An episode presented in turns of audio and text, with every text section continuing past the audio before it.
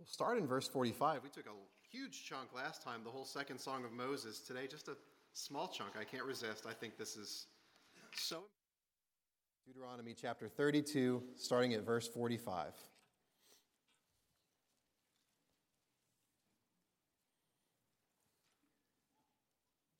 And when Moses had finished speaking all these words to all Israel, he said to them, Take to heart all the words by which I am warning you today, that you may command them to your children, that they may be careful to do all the words of this law.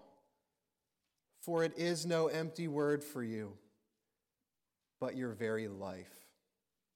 And by this word, you shall live long in the land that you're going over the Jordan to possess. Amen. Let's pray.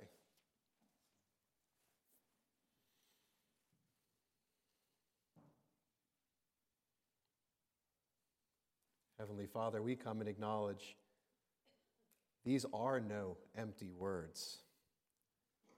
They're living and active. They never return to you void. They accomplish whatever you wish, Lord. We pray that they'd be no empty words to us. Help us, O oh Lord, power of your Spirit, to take this to heart. Don't let the enemy snatch it. Don't let us grow up for a short season and wilt away. Don't let us get choked out by the weeds. Lord, may your word uh, not only find its place in our heart, but may we be hungry for it in general. But as a result of this sermon, Lord, please help me um, as I preach this. Leave that impression on our hearts. We pray this in Jesus' name. Amen. Well, you know, there's something about a person's last words that give them a lot of extra weight and significance. Because we say a lot of words, don't we, as we go around in the world, but given the opportunity, if you have the opportunity, a person can use their last words to show what they're really about, uh, underline what they think is most important. What an opportunity. So, take, for example, the difference between the last words of Voltaire and the last words of Polycarp. They definitely show you something about who those men were. Voltaire was a French Enlightenment thinker. He was a fierce opponent of Christianity. He said, I think I'll live to see the day when Christianity is abolished. I'll, I'll live to say, see the day when the Bible is no longer printed? But his last words, recorded by his Christian physician, were I am abandoned by God and man. I will give you half of what I'm worth if you will give me six months of life.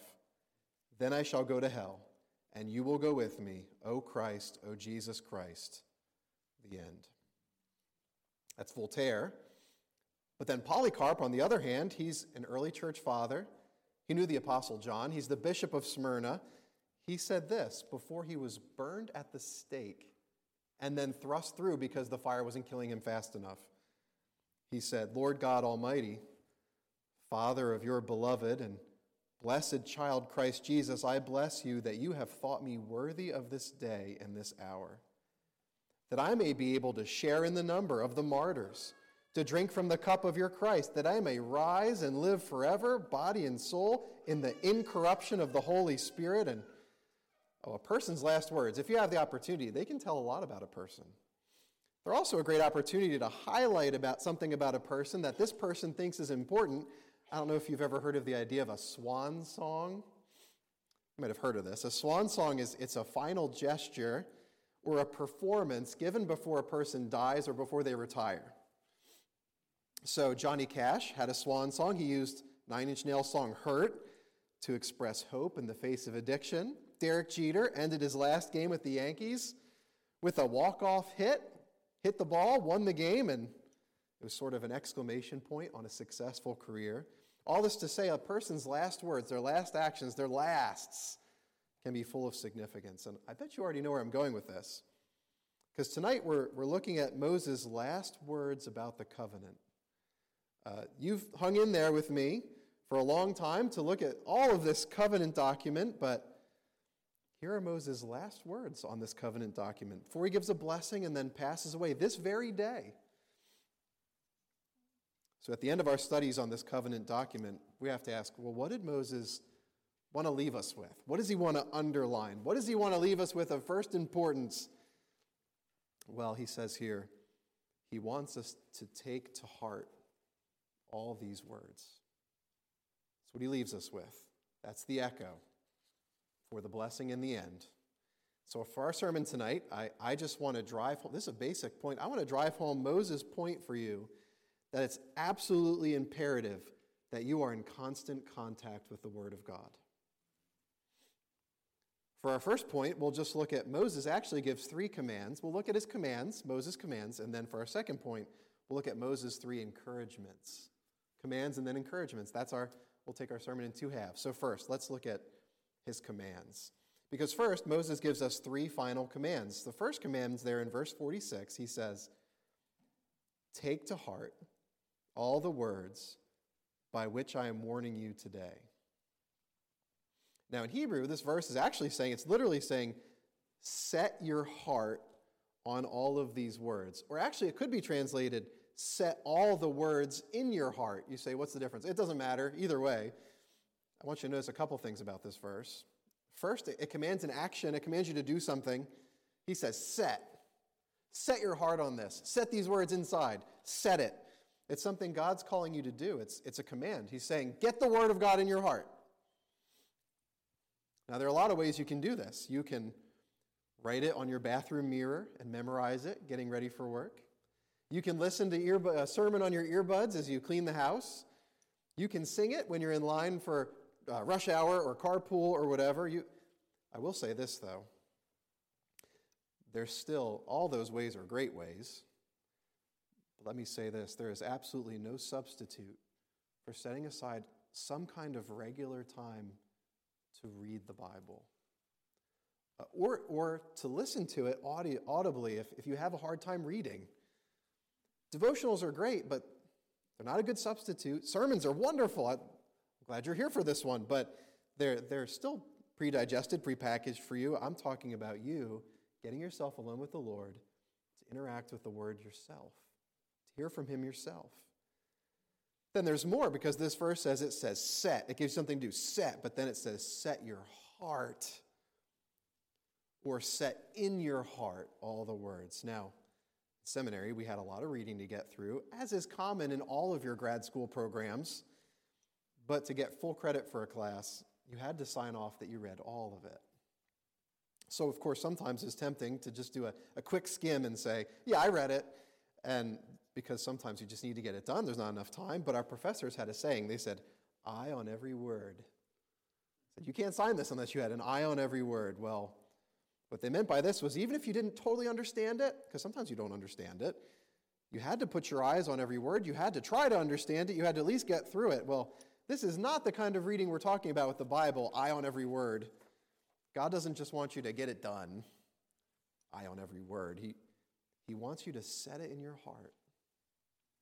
He wants you to have an intellectual engagement with it. Like, get it into your memories, understand some things about it. He wants you to let it impact you emotionally, uh, feel something from it, let, let, it be real to you. He wants you to let it impact your will.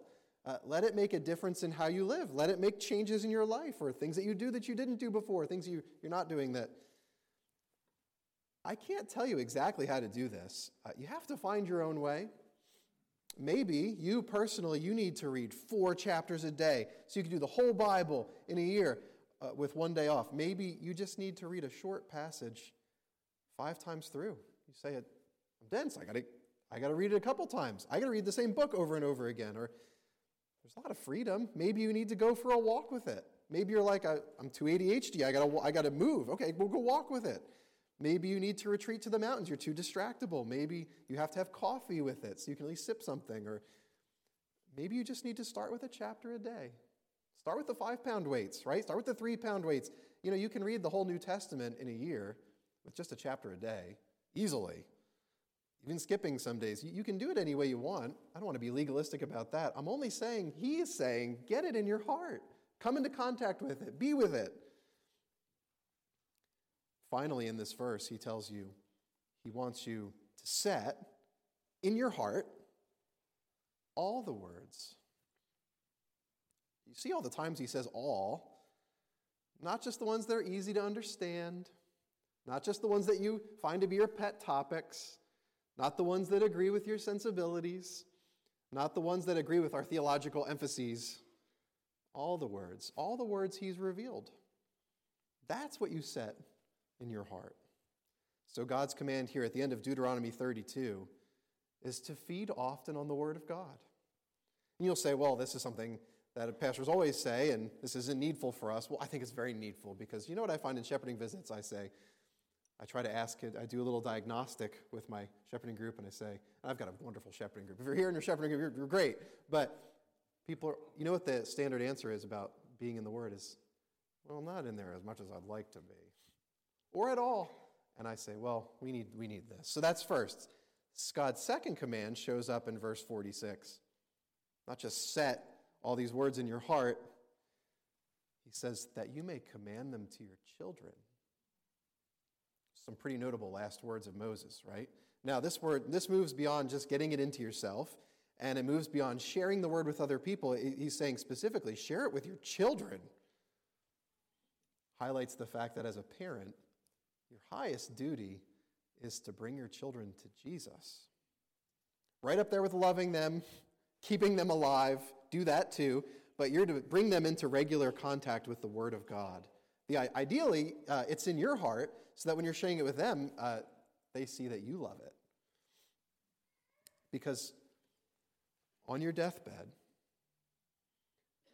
what will matter out of all the things that you're so worried about laundry, job, people like you, all those things what will matter most on that day, what you'll never regret, is the time that you spent bringing your kids into contact with the Word of God. I think anyone will say, Well, I did that too much. Uh, I'll ask this what wouldn't you do for your kids to love Jesus more? So, how do we do this? Well, when you set it, you just kind of get in your mind, this is my tip top priority for my kids. It's like, there's almost none higher. I, I will bring them into regular contact with God's Word. And then you find a way. Once you make that commitment, you just find a way. Uh, I like how Deuteronomy 6 puts it from earlier in this book.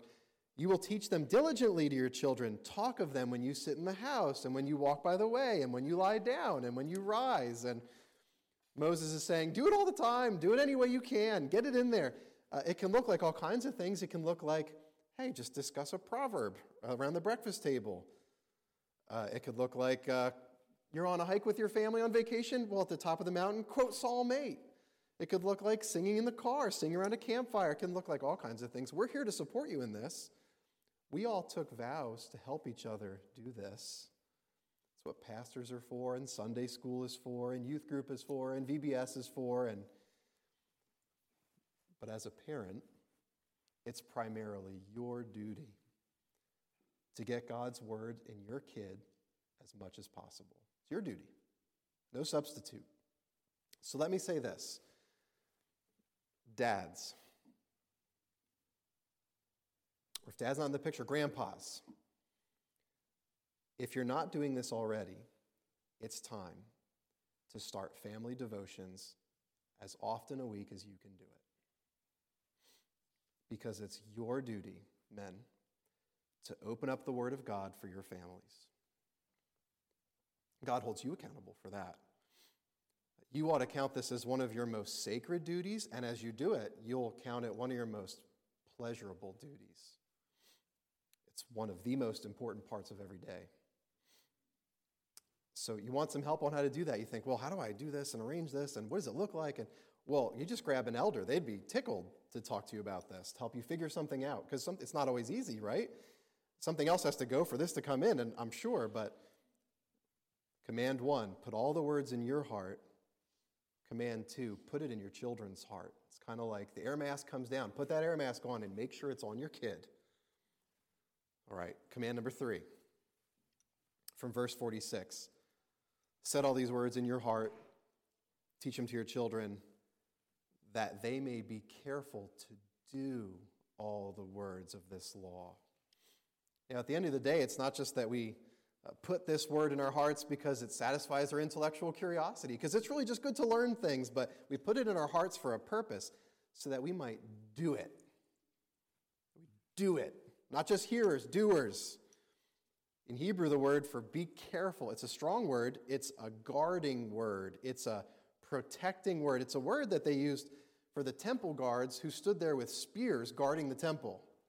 It's that kind of word. Moses is saying, be vigilant, so you're not just a hearer of the word, but that you're doing the word. So we have to protect the right interpretation of the word. Absolutely. That's what the priests and the scribes were supposed to do, but also need to guard ourselves to make sure we're also following it. You know, there's a lot of dangerous tendencies we have to fight in this area. Some of us, we look at those conscientious people, those really careful people, and we say, ugh, that's just too much. They're over the top. They're legalistic. But you hear what Moses say. He says, be careful. Oh, yeah, it's, it's wrong to add to God's word. It's wrong to keep God's word and then look down on other people who aren't keeping God's word as well as you are. That's legalism, but you can never be too careful with the word of God. Or some of us get really charged up by God's word. We hear it on Sunday we shout, Amen, Amen, I love that. But then we don't really do anything with it. Right? The word confronts you with something you need to change, and then it bounces off you like a force field. Or the word brings up, brings up something new that you need to do, and you just are really easy on yourself and you let yourself get distracted. But then against this, Moses says, Be, be careful to do it do it. Uh, some of us just want to keep part of his words.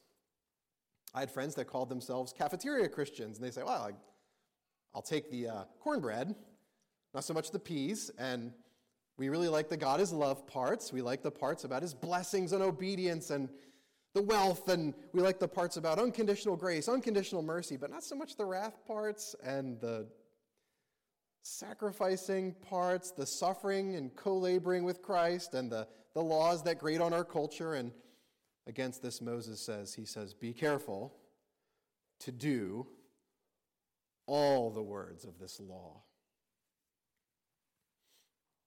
So, anyway, these are Moses. This is Moses' swan song.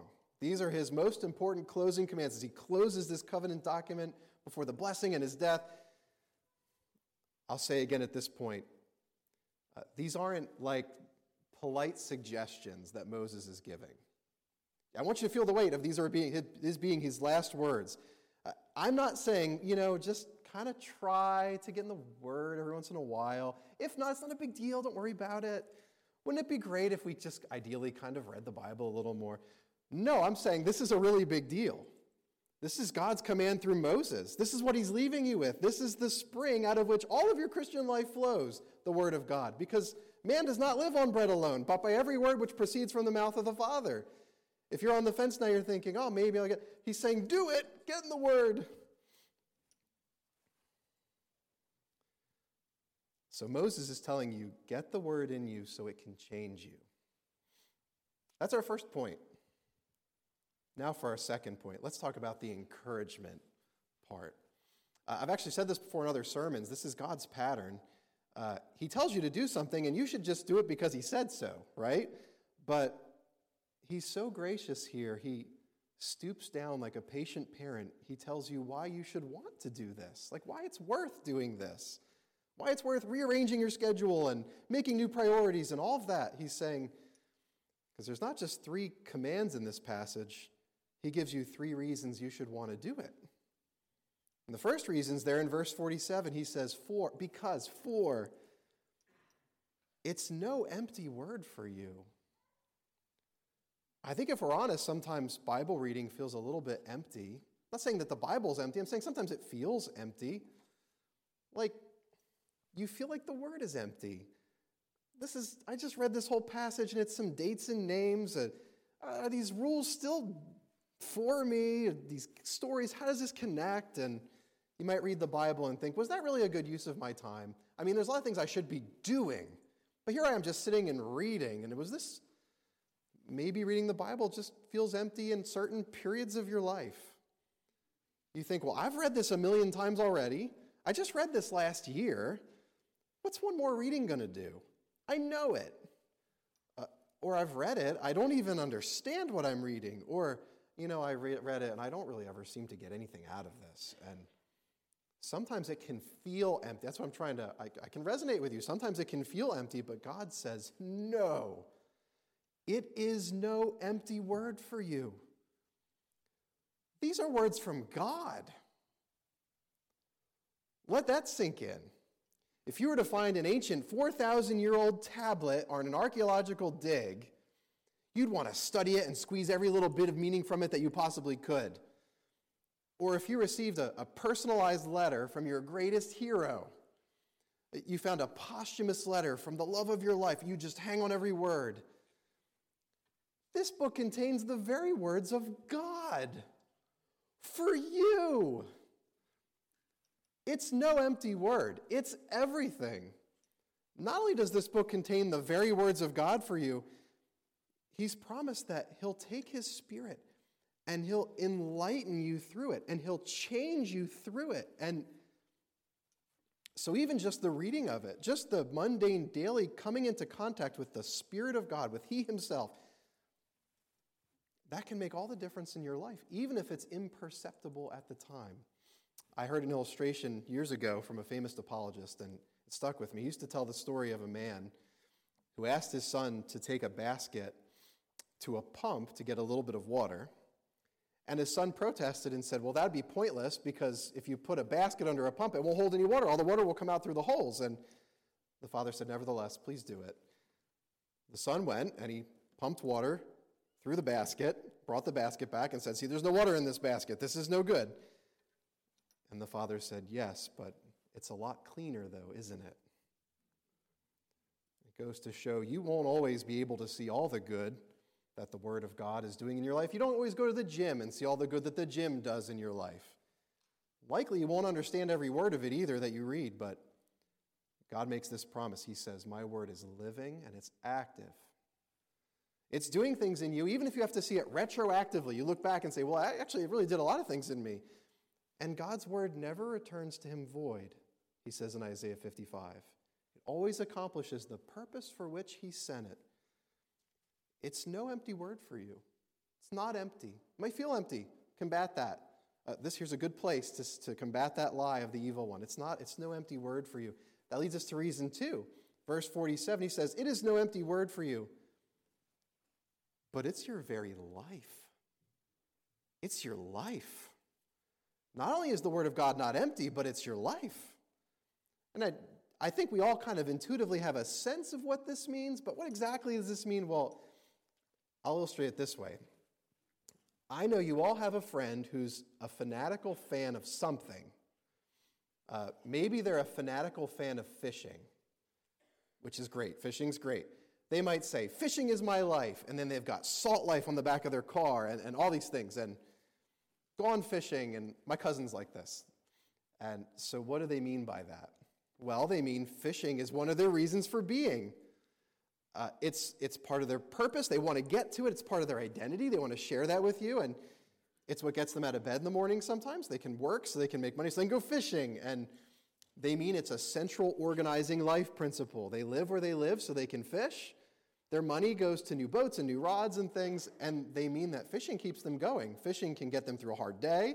Fishing helps them unwind at the end of a hard week. And so, yeah, weird example, but transfer that idea into the word. It's your very life, it's your reason for being. It tells you who you are, it tells you your purpose. It's your central organizing principle. It informs where you live, how you think, how you structure your life. It's supposed to be what keeps you going. It's supposed to give you fresh peace, fresh uh, hope, fresh strength, uh, keeping you into sustaining glimpses of God. The Word of God is supposed to be everything to a Christian. It's a Christian's life, it's our bread and butter. And just think for a moment about what God says He the word does for a man if a man is in the word consistently. Psalm 19 is perfect. Psalm 19:7, it revives the soul. You start to dry up, it revives the soul. Psalm 19:7, it makes wise the simple. It doesn't happen overnight. You got to be in it to make it happen. It transforms how you think. It gives you understanding. Psalm 19:8, it rejoices the heart. It gives joy. Nothing brings joy like the hope of the gospel, like a clean conscience, like knowing what God really thinks about you. It enlightens the eyes. Psalm 19:8. either meaning it, it lights your path or it lights your countenance. It could mean either thing. Uh, Psalm 19:10, by them is your servant warned. It keeps you back from sin. Keeps you back. I can't tell how many times I've read the Bible and I'm doing something and it's like, oh, I can't do that. In keeping it, there is great reward, Psalm 19 says. It leads to sure rewards in this life and even better in the life to come. It's no empty word, brothers and sisters. It, it's your life. The Word of God is your life. And then he gives you one more reason. Reason number three. And by this word, you shall live long in the land that you're going over the Jordan to possess. Now, I'm sure you know that back in the Old Covenant, one of the big goals was you want to live in the promised land, right? With God's people in the presence of God. And it's clear throughout Deuteronomy that one of the most important ways you can do that, the one of the ways you can make it into the promised land through the wilderness is believe God at His word, cling to His word, do His word, and your brothers and sisters, there's just nothing that's changed on that front. So we got to update it for the new covenant. We live in a new dispensation, of course, but we're no longer yearning for a, just a little strip in Palestine. You're looking for a place in a new heavens and a new earth where righteousness dwells, where Jesus has gone ahead to prepare a place for you. So, this is saying that when you get this word in your heart, when you share this word with your kids, when you're careful to do this word and to live out this word as a person who's transformed by faith, this is how God preserves you so that you may live forever in the land that Jesus is preparing for you an eternal inheritance. Remember, faith comes by hearing, and hearing by the Word of God.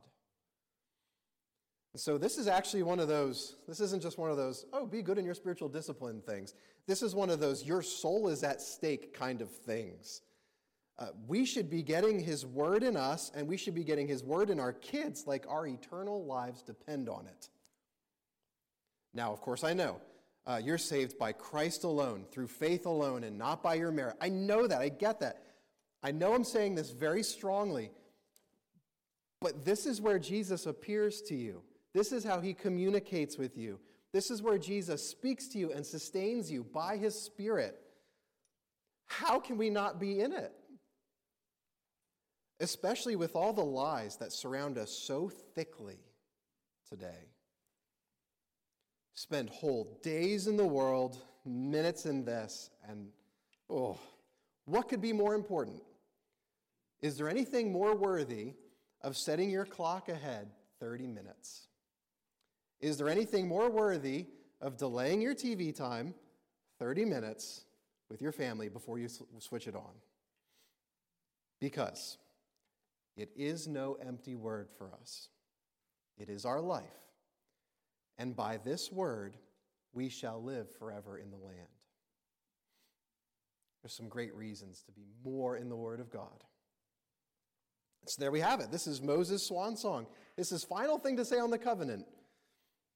So, what would he have ringing in your ear? He would say, okay, but cling to these things I just said. cling to these things I just said. Read your Bible. Read it yourself. Teach it to your family. Study it. Memorize it. Build your life on it.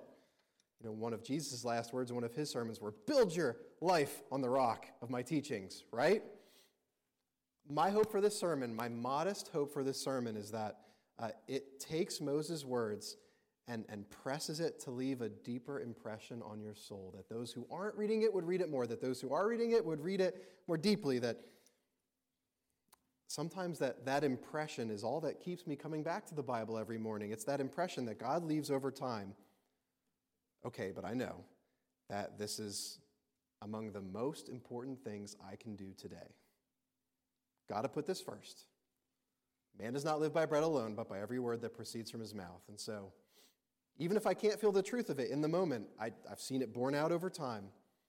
And so, brothers and sisters, get in your Bibles, get in them deeply and often, not because it's another thing you should do, but because it's a lifeline to God, and it will sustain you on your way to be with him forever. Amen. Let's pray. So, Father, a modest prayer, but you're able to do exceedingly abundantly beyond all we ask or think. So, why do I ask modestly? But, Father, uh, press this on our souls so that we might cling ever more fully to your word, that we might be in it. Help us to even enjoy it, Lord, and to bask in it and give us sweet times of fellowship, O Lord. And, and when the drier times come, the dry times because of our soul, Lord, uh, keep this impression in our souls so that we still cling to it anyway. And Lord, may it be in our heart, and may it preserve us so that we may live long in the land. May we all make it long in the land that you're giving us to inherit. Pray all this, O Lord, to you, Father, and to Jesus, you who are the Word, Holy Spirit, you who brings all this to us. We pray all this in Jesus' name. Amen.